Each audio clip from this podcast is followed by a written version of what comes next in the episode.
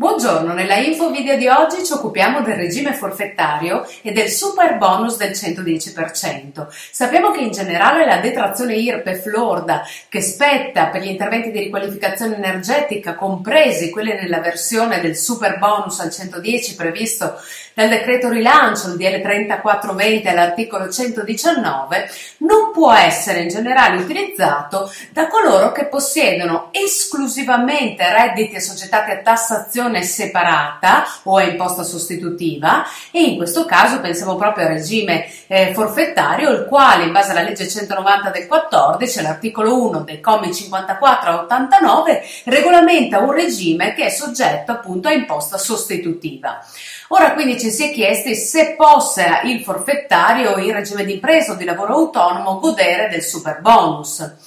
Nell'ipotesi in cui, oltre a tali redditi di impresa o di lavoro autonomo per il quale aderisce a regime, eh, non vi siano altri redditi assoggettati a IRPEF, le uniche spese che possono essere dedotte dal reddito imponibile sono i contributi previdenziali pagati in base alla legge, eh, quindi obbligatori. Di conseguenza, in generale, per poter dedurre dal reddito d'impresa IRPEF gli oneri dell'articolo 10 del TWIR i contributi previdenziali e per fruire delle detrazioni eh, previste dal TWIR sempre agli articoli 12, 15 e 16 bis, quindi in particolare anche il recupero edilizio, eh, i carichi di famiglia e eh, eventualmente la riqualificazione energetica con la legge dedicata, il contribuente deve possedere redditi da soggettare a IRPEF, quindi in generale se non ne ha di ulteriori non potrebbe goderne. Quindi, di fatto, senza altri redditi ulteriori rispetto a quelli forfettari, vengono perse deduzioni e detrazioni se non quelle dei contributi previdenziali.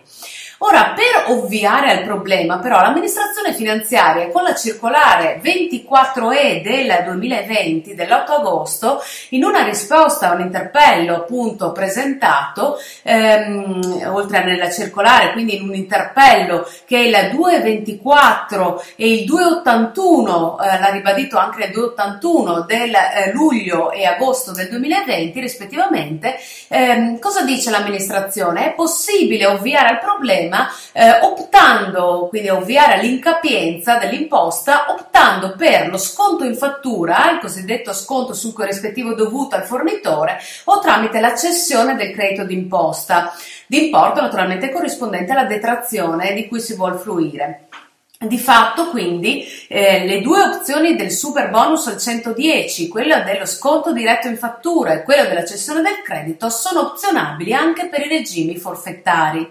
Eh, tra l'altro, fra i soggetti a cui è possibile cedere il credito eh, c'è anche eh, quella della figura del genitore, quindi è possibile per questi soggetti cederlo eventualmente al genitore capiente, basta una pensione perché questa lo sia.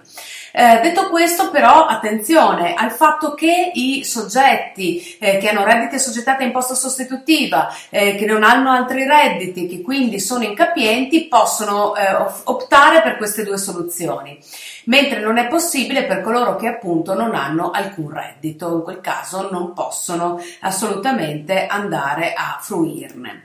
Eh, nella risposta, tra l'altro, di luglio del 2020, in particolare la 224, in un altro interpello, un avvocato aveva posto la stessa problematica per il sisma bonus e aveva detto: Io aderisco al regime forfettario, vorrei fruire della detrazione del sisma bonus, posso? E hanno dato risposta positiva anche in questo caso. E quindi, come possibili alternative rispetto alla detrazione, è sempre possibile fruire dello sconto diretto in fattura o della cessione del credito. Sappiamo che lo sconto diretto in fattura sarà poco applicato perché il fornitore finanziariamente avrà delle problematiche a non incassare il corrispettivo, eh, sicuramente quella della cessione a una banca piuttosto che a un soggetto terzo sarà quella preferita. Da un punto di vista operativo, la piattaforma di gestione dei crediti nel proprio cassetto fiscale, con le credenziali di accesso del proprio cassetto fiscale, con, con lo SPID, ehm, possono garantire l'invio delle istanze istanze oppure è possibile